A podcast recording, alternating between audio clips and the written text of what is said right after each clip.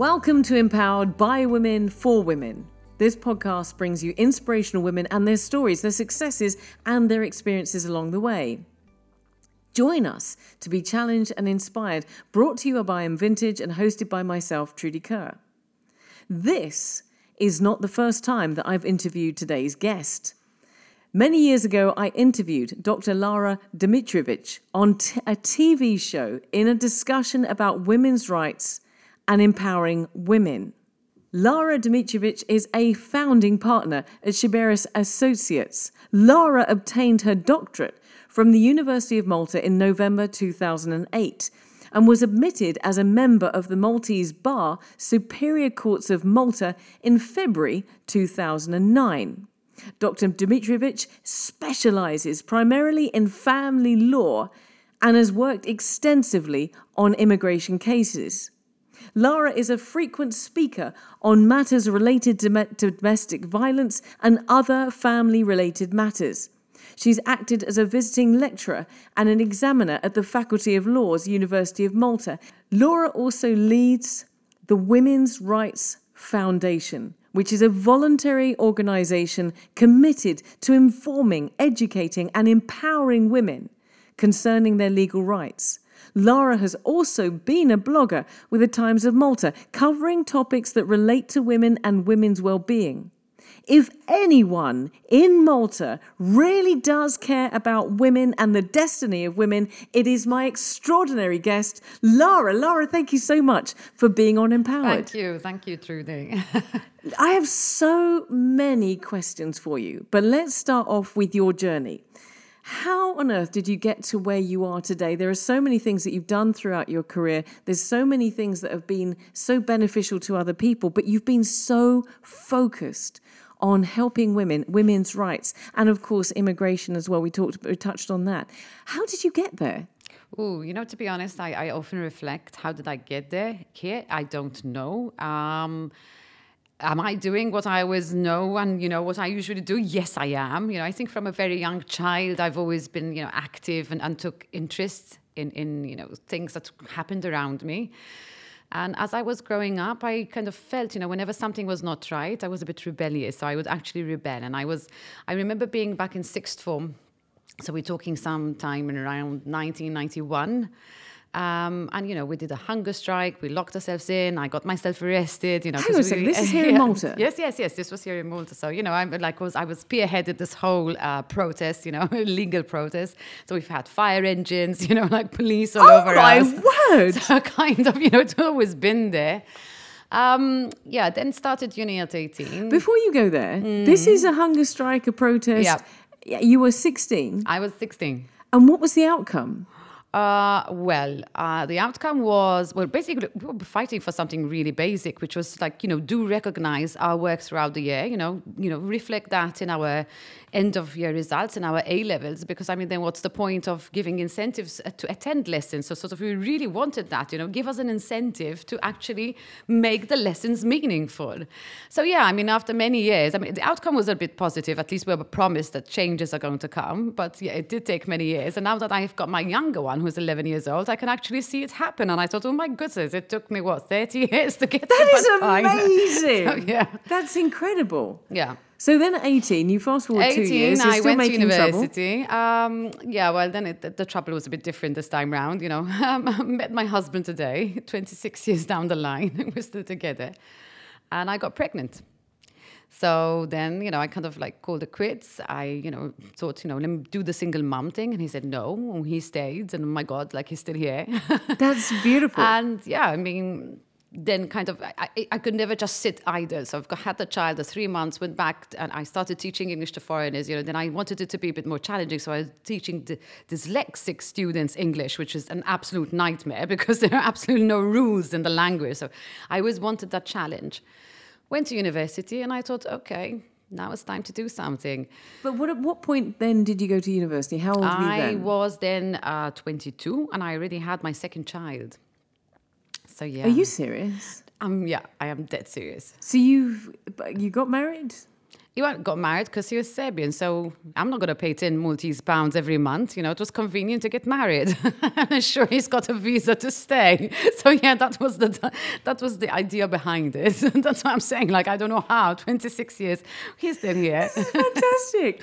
You've got your um, second child. You're 23 years old, and you decide you've, you've, you've had your, uh, your yeah, time I thought, teaching you know, I. I've done this for seven years. I said, I'm, you know, maybe something for something a bit different now. Um, and so I wanted to go and study speech therapy. Actually, that's another story in itself.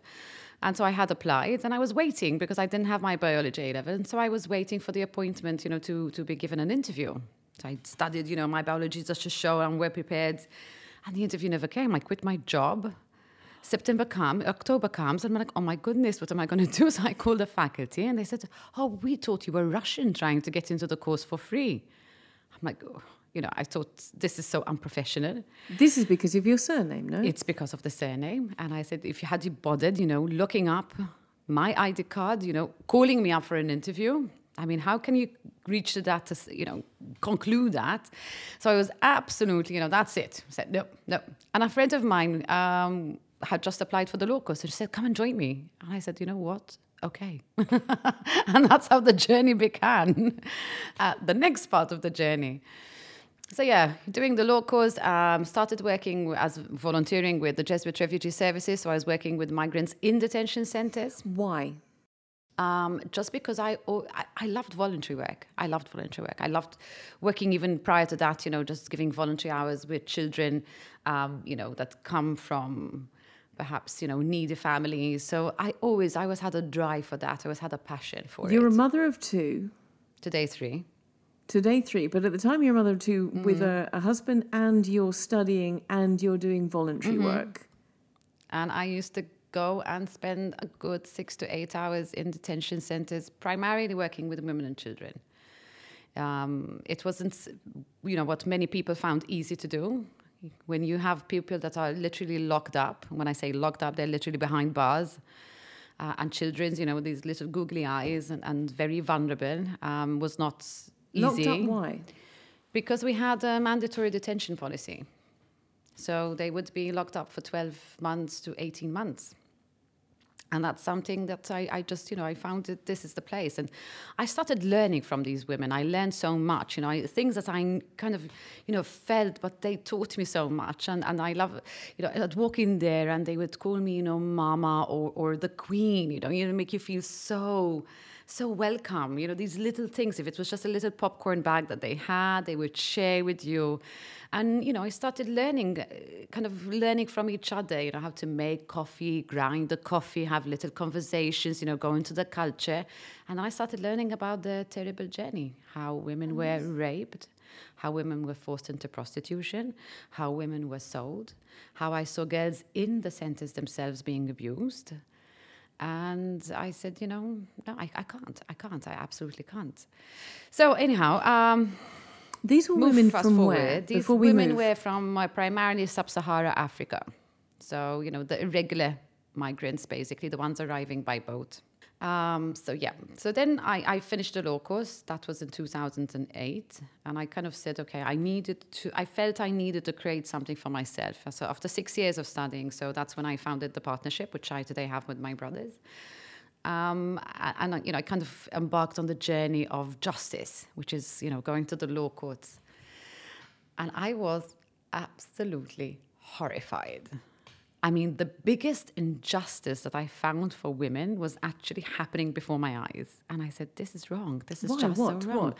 Because I, I, you know, I started doing some small criminal work, you know, uh, um, related to, you know, child support and, and child access. And, and, you know, then there were sittings related to domestic violence. And you could see that the woman, who was primarily is always the victim, was always attending court unaccompanied, not represented. And whilst the perpetrator would be represented with, you know, a big shot lawyer, and so there she is trembling. And I thought, you know, this is just so wrong. I absolutely, I, I was horrified by what I was seeing. I'm, I'm not saying that the justice system did them wrong. It's just that there was this great imbalance, and you could see the fear in their eyes. And so then that's when I said, okay, time to create something for yourself once again. And that's how I set up the Women's Rights Foundation.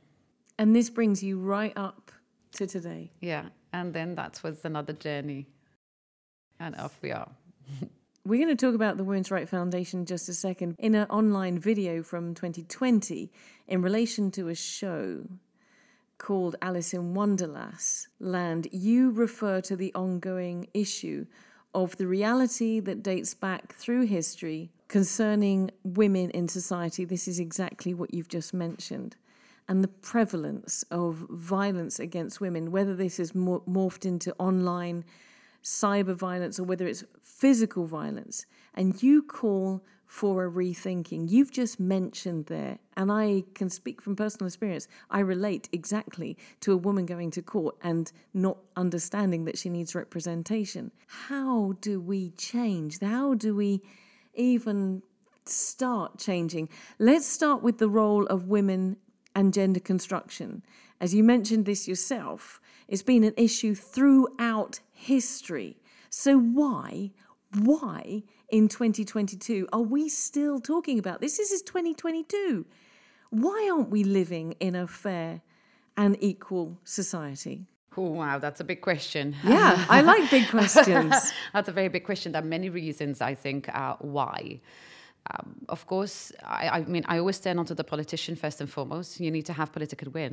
There has to be political commitment. There has to be a true show and, um, you know, commitment to to say, yeah, we want our society to become gender equal, you know, and, and acknowledge that there is a need to move to move towards.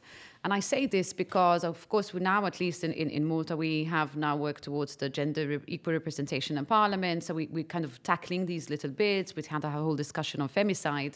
You still have laws, for example, that are, um, you know, recognizing the head of household as being the husband. I mean, if you look at tax law, for example, it's still the same. I am the sole breadwinner. My husband is the stay-at-home dad, bringing up a little one. Um, so I work very, very, very long hours, you know, and I work very hard for my money. And we just got a tax rebate, which obviously went into my husband's account because he's still recognized to be as the head of household, because that is what the law assumes. So these are just little examples which, although we are becoming more aware of them, you know, not enough is being done, at least from I, what I say, that p- political and legislative aspect. And again, it's also then society, you know, then you have a whole community and society at large um, when you still have this idea, and I'm here, I'm not particularly putting pointing my finger towards men, but you know also to to, to both genders here, that women are the best carers for the children. When yes, you have now opened up and provided free childcare and you know opened up the labor market towards women but when you still have women the only, at least, you know, for the needs of the family, can only work reduced hours or can only do certain kind of jobs, you know. So not enough is being done, in my opinion, at least in this little insular island of ours, to to to wholly tackle that gender equal aspect. And of course, then you have other powers, and I call them powers. I mean, if you look around us, the world around us, let's go to far right, and the far right is flourishing at the moment. It started off with, um, you know, Turkey. In Turkey, women were being arrested, academic women, feminists were being arrested and detained. Um, if you go to Poland, Poland now has not only you know gone back in, in its abortion law, which is, has made it more restrictive, but actually has created free gay zones. You then go to Hungary, and again you have Orbán, who is again another far right nightmare. And the EU at the moment is discussing on creating sanctions towards Hungary because of what's happening. And then you go to the West, you know, America. Let's not mention Donald Trump.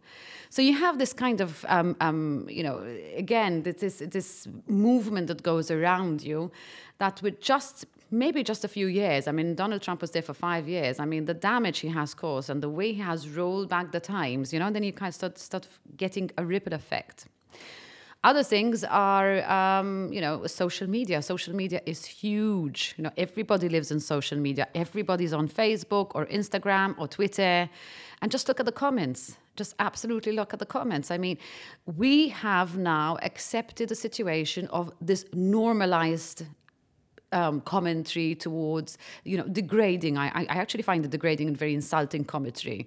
Um, and kind of that, you know, because it becomes so visually always there, it can it, it makes it a bit not a bit, I would say, it makes it very normalized and very accepting. So there are many, many factors. When you talk about social media, let's be a little bit more specific. You're talking about comments. In Yes, what the comments. what situation? What kind of comments? I mean, for me, I think one of the worst comments that I often see are related to rape cases, for example. Just look at a rape case, and it's incredible the comments that you find there of, oh, yeah, she asked for it. Oh, yeah, she's the slut. Oh, yeah, she deserved it. And you know, this kind of commentary, like, you know, you know, must have been a good fuck. Like, it's, it's that bad of a commentary.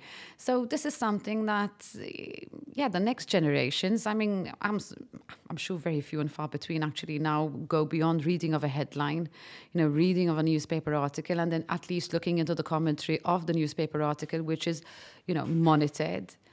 It's then on Facebook, for example, it's absolutely free for all. it wouldn't it would seem that it's not in the male gender's best interests to empower women and to give women equal rights and an equal say because there's so many advantages to keeping women where they're at would that be a fair statement Um, it would be a fair generic statement. Um, it would be a statement that was very reflective up to, you know, not so long ago. And when I say not so long ago, even a century ago, let's not forget, you know, the women's right to vote in this country. Um, we've just, I believe, you know, got not haven't even been there for a century. Um, so, so yes, you know, it, it is a generic fair statement. I would say that perhaps with certain changes and certain acceptance, it might not be so accurate in certain areas. But yes, all in all, it's not. I mean, you know, again, women. I'm, very generalizing here, but look at male politicians, for example. I think this last election was very, very telling. You know, don't vote for the women because they'll come in just the same. Women giving up the seats for the male politicians. So, yeah. You also mention in this snippet from 2020, this video snippet, violence against women. And now, in a previous episode of this show, it was identified that violence against women and children took a huge upward turn over the COVID period. And this is something that you've mentioned already that's on your agenda. Is this still an issue? Is this was this a real issue over COVID? Was there a, a real rise? Well, it's it's interesting to see how I would say it, it's in a way yes, but not in terms necessarily of women being able to leave.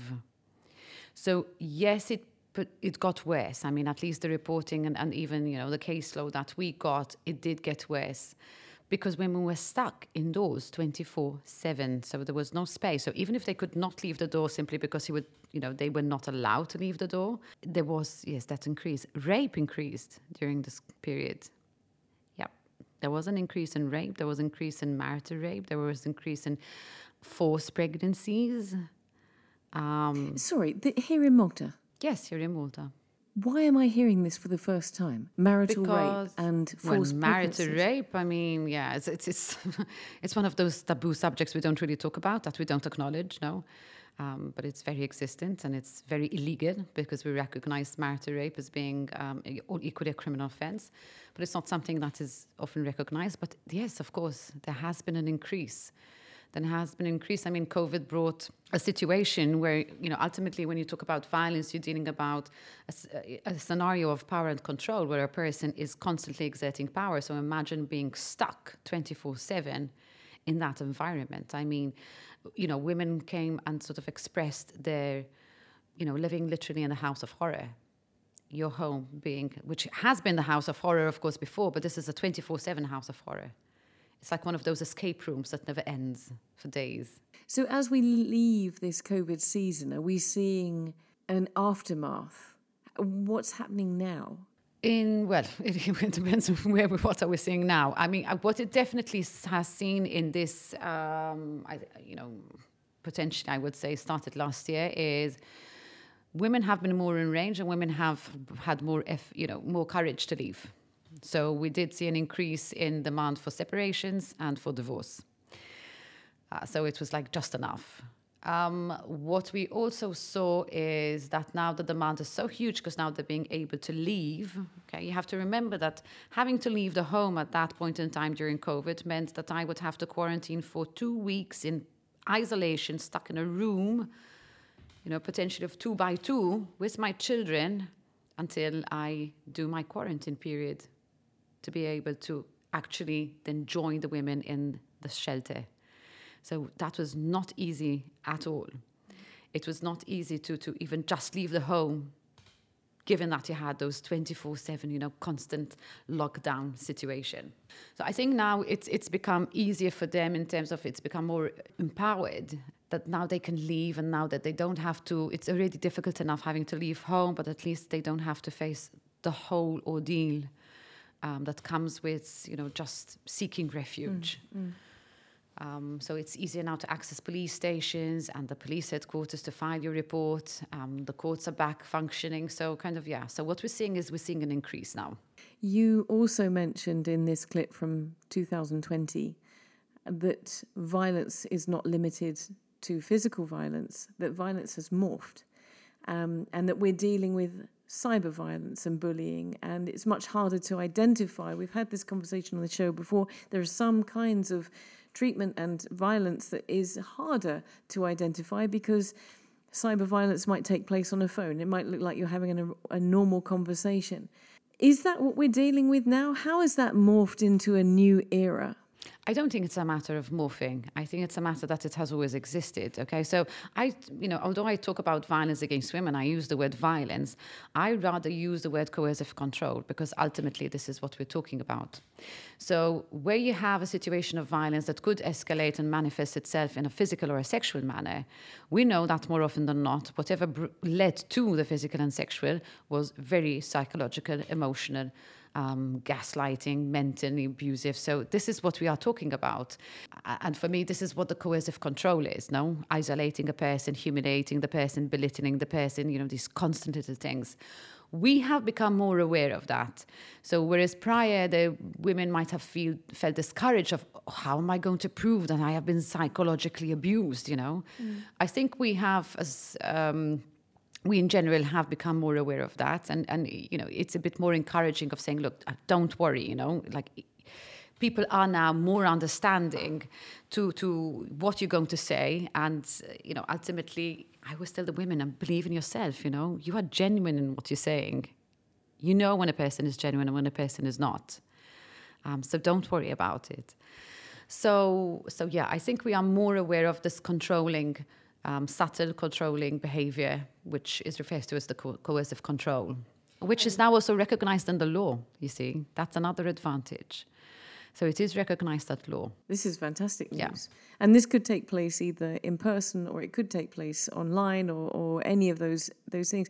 But if you it, were, it if manifests itself, yeah, in physical, um, you know, through telecommunication, through messages, so SMSs. It could be through, um, yeah, cyber movement. Then you also have now we're recognizing cyber stalking, cyber harassment.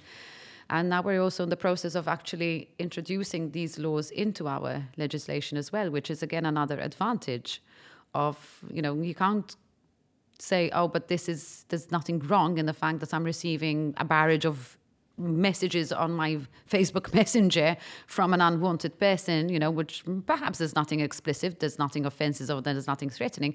But at the end of the day, they are unwanted. And that's what harassment is. You know, you are sending me something that is absolutely unwanted. I did not, I do not want you to. Um, so uh, the fact that at least we're moving to, to see how legislation is actually recognizing these forms of um, crimes is, is very positive. In a moment, we're going to talk about the Women's Right Foundation and what you're doing to help women in all of the situations I've just uh, mentioned from this very small, small and short snippet of an interview uh, as I said, in 2020. But before we go on there, I just want to touch once more on this cyber violence or, or bullying or this, this kind of intimidation that you mentioned. There, there may not be physical marks on a person. So if you are a loved one, if you are a family member, if you are a friend, how do you recognize this bullying in somebody else? How do you recognize that your your friend or your sister or your your daughter is being bullied? Well, I would say that there are various ways. I mean, you would see it from just I would from the demeanor of the person, from the way the person starts to communicate back. Um, some people shut down, you know, or just have this blank stare in the face, like they're completely dead from the inside. Um, some people actually talk about it or start giving subtle hints, and that's when it becomes a bit harder on us that are listening to this. Firstly, because it's a shock if it's a family member, you know, denial. So there's another process that that family member or friend has to go through. Um, when sometimes it can actually be quite heavy, the bullying. So there are various ways of how it can be identified. But whatever it is, my advice always is, you know, be there and listen, be supportive. I know it's frustrating. More often, you know, it's not the first time I see a woman like, oh, she got this far, and before I know it, she's gone back, um, and she comes back. So it's okay. I trust women, trust your friends, because they know, they know, I, and and don't take charge of their situation. Give them that space to process to acknowledge, be supportive, and yes, do guide them to the authorities, to the support services that exist. But I find that to be very, very important. They always have been in a situation where they could not take decisions for themselves because they always had to do what their abuser told them to do. So don't do what the abuser does, you know. Listen, support, guide, and make sure you're always there, no matter how frustrating it is for you. That is incredible advice. Well, listen, the Women's Right Foundation is something that you spearheaded and set up because of, you, of what you'd seen and, and what the need was. And it aims to ensure that women's rights are protected through policy and legal reform, raising awareness and offering training to end violence and aggression towards women. What does all of that mean? What do you actually do, and and who is this available to? Okay, so we do uh, well three things primarily. So we offer the legal support. Uh, we have a helpline, so we run a helpline. People can call us for free, um, leave their message. We call them back, and they obviously it's important that they tell us if it's safe and what time we can call them back. We, this service is offered in different languages, so it's not only Maltese and English, but we've got French, we've got Russian, we've got um, Arabic, and Tigrinya at the moment. So, um, so we, we believe that information empowers, and the more information has a, a, person has about their rights, the more the better they are to actually make the decision of what's best for them. We also represent, so we have, um, you know, certain cases where particularly the most vulnerable and the most marginalized. So we do the pro bono work there, whether it's criminal or civil. So we represent them in court. We work with women in shelter, whether it's an emergency shelter or second state shelter. So that is, yeah, mostly what the service is for anything dealing with violence against women, so not necessarily domestic abuse, but we also represent, um, also on pro bono basis, all victims of sexual abuse, um, human trafficking. We've got 160 clients, victims of human trafficking.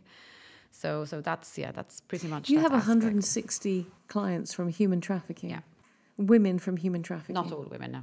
That's the only area we, we support men support too, because there well. not yeah. And human trafficking means what? Um, human trafficking means when a person is has been recruited. So whether it's you know brought to Malta to work for a you know to do a particular job um, for the purpose of exploitation. So we have it mostly in forced labor, like cleaning companies, hospitality industry, construction industry, I think yeah, that those are primarily the areas that we see. But then we have women that would have been forced into prostitution, even if they knew they were coming to work for prostitution, but then they end up being exploited. So you know, locked up, no money. I mean, I think two of the worst cases I've worked were uh, with Chinese massage parlors, and the women were literally kept locked in the room. They had not even a bathroom, so they would have to wash in a little bucket and sleep on the couch where they would have had to spend all day seeing 15 to 20 men or actually working for I would say a good 20 hours of seeing God knows how many men and no money. They could not keep any of the money. Today, all suffering from severe mental slavery. health. Slavery. Slavery. And domestic servitude, of course, that's even worse because it's even well, it's not even worse. Like, they're all bad, but this one is behind closed doors, so it's so very difficult to see. You know, it's so very difficult for them to to get away from it because they are locked inside the house with the trafficker. So yes, let's go back to. well, the, the, I mean, but Lara, you know, you're bringing attention to issues that I and probably most people listening to this would have thought existed in other countries, but probably not in Malta. Oh, no, no, it's very existent here. It's very existent, here. And to be honest, I was worried when I could see that during the COVID, well, we're still going through the COVID period, but what I refer to as the COVID period, the initial lockdown, um, you know, when I could see that we are still bringing in migrant workers. Well, so when everything is locked down, we're still bringing migrant workers. And you tend to see the trends of where the migrant workers are being brought from. You have, you know, people being brought from Nepal. So we know what the situation there is. India. Um, again, the cases, most of the clients that I have come from the Philippines, Thailand, Indonesia. So very vulnerable countries. Colombia, Venezuela is war stricken, you know. So when you start seeing that we're getting migrants from these areas, and obviously with my experience of working in that area of trafficking, it does raise a lot of alarm bells and massive sirens. And all of this is happening on this tiny, tiny island in this tiny, tiny country. Yep. How, Lara, do we change? How do we change this? I think again here on this matter, like any other matter, I will always go back to the politician. You see, you need to constantly take a zero tolerance approach. This is not acceptable. We need to, you know, make our labor laws stricter. Um, we need to put a stop to exploitation, and you know, closing a blind eye. We need to do it, but how do we do it? Because hold them accountable. Not- I say hold them accountable. That's it. Accountability. I have, you know, that's it. You do wrong. If you are an authority, and we have done also, let's talk about, you know, Women's Rights Foundation. If an authority has not done what it's duty bound to do as a state, yeah, you hold them accountable. And we took a number of human rights cases to the Constitutional Court, which we have won. And the authorities were held, um, or rather, were found that they were responsible for the breach and violations of the individual's rights. So, yes, accountability. You know, let's raise awareness, let's scream. So, if anybody's listening to this who is as outraged by what you've said as I am, what can we do? What can I do? What can I do? As... Talk about it. Talk about it. You have, I think, in your case, you have the most powerful tool, which is this. um, but talk about it. We need to talk about it. We need to, you know, raise the, the, the awareness about it. We need to understand how real it is. We need to understand what the impact is. You know, we need, and I feel this is something that I take upon myself. I always feel I need to bring their voices. Whoever, whoever woman I and, and person I ever helped, I want to bring their voices. That's the least I can do. You know, they give me so much energy. They give me so much pride when I just see them getting out, you know, with their smiles and just moving on with the rest of their lives. I'm humbled by it. They are heroes, absolutely. So the least I can do is actually, you know, use my voice to bring their voice. Listen, Lara, I'm going to call you a shero. I love that term. I've never heard it before. I think it's absolutely fantastic. And I'm going to finish on a completely different note because you obviously dedicate your life to helping others and helping others in these extraordinary situations that we've been talking about. And I'd love to say they're extraordinary, but what it actually sounds like is that they're more regular than we will they appreciate. Are. And I'm imagining that this would take a huge toll on you as a person. I'm going to finish by asking what do you do to unwind, to switch off, to digest what you've seen, the good and, of course, the bad? Well, first of all, I love cooking. So, cooking is something that I can do for hours on the weekend and I just graze my mind. And I also have a little plot of land in Serbia. My husband's from Serbia. Um, so it's just there in the middle of nowhere. My neighbors are sheep and cows. And in summer, I just go there and it's just beautiful. I just feel like Heidi running in the mountains. I'm completely cut off. And that's where I recharge. So, yeah, and of course my family. They're always always there with a smile, and it's just fantastic. Lara, thank you so much for being on Mpowered. Thank you for sharing this. Thank you for opening my eyes and everybody else's eyes. And we will continue to do this. I'm absolutely blown away and I'm thrilled and grateful that you came and shared this with us on this show. Thank you. Thank you, Trudy. Can I cry now?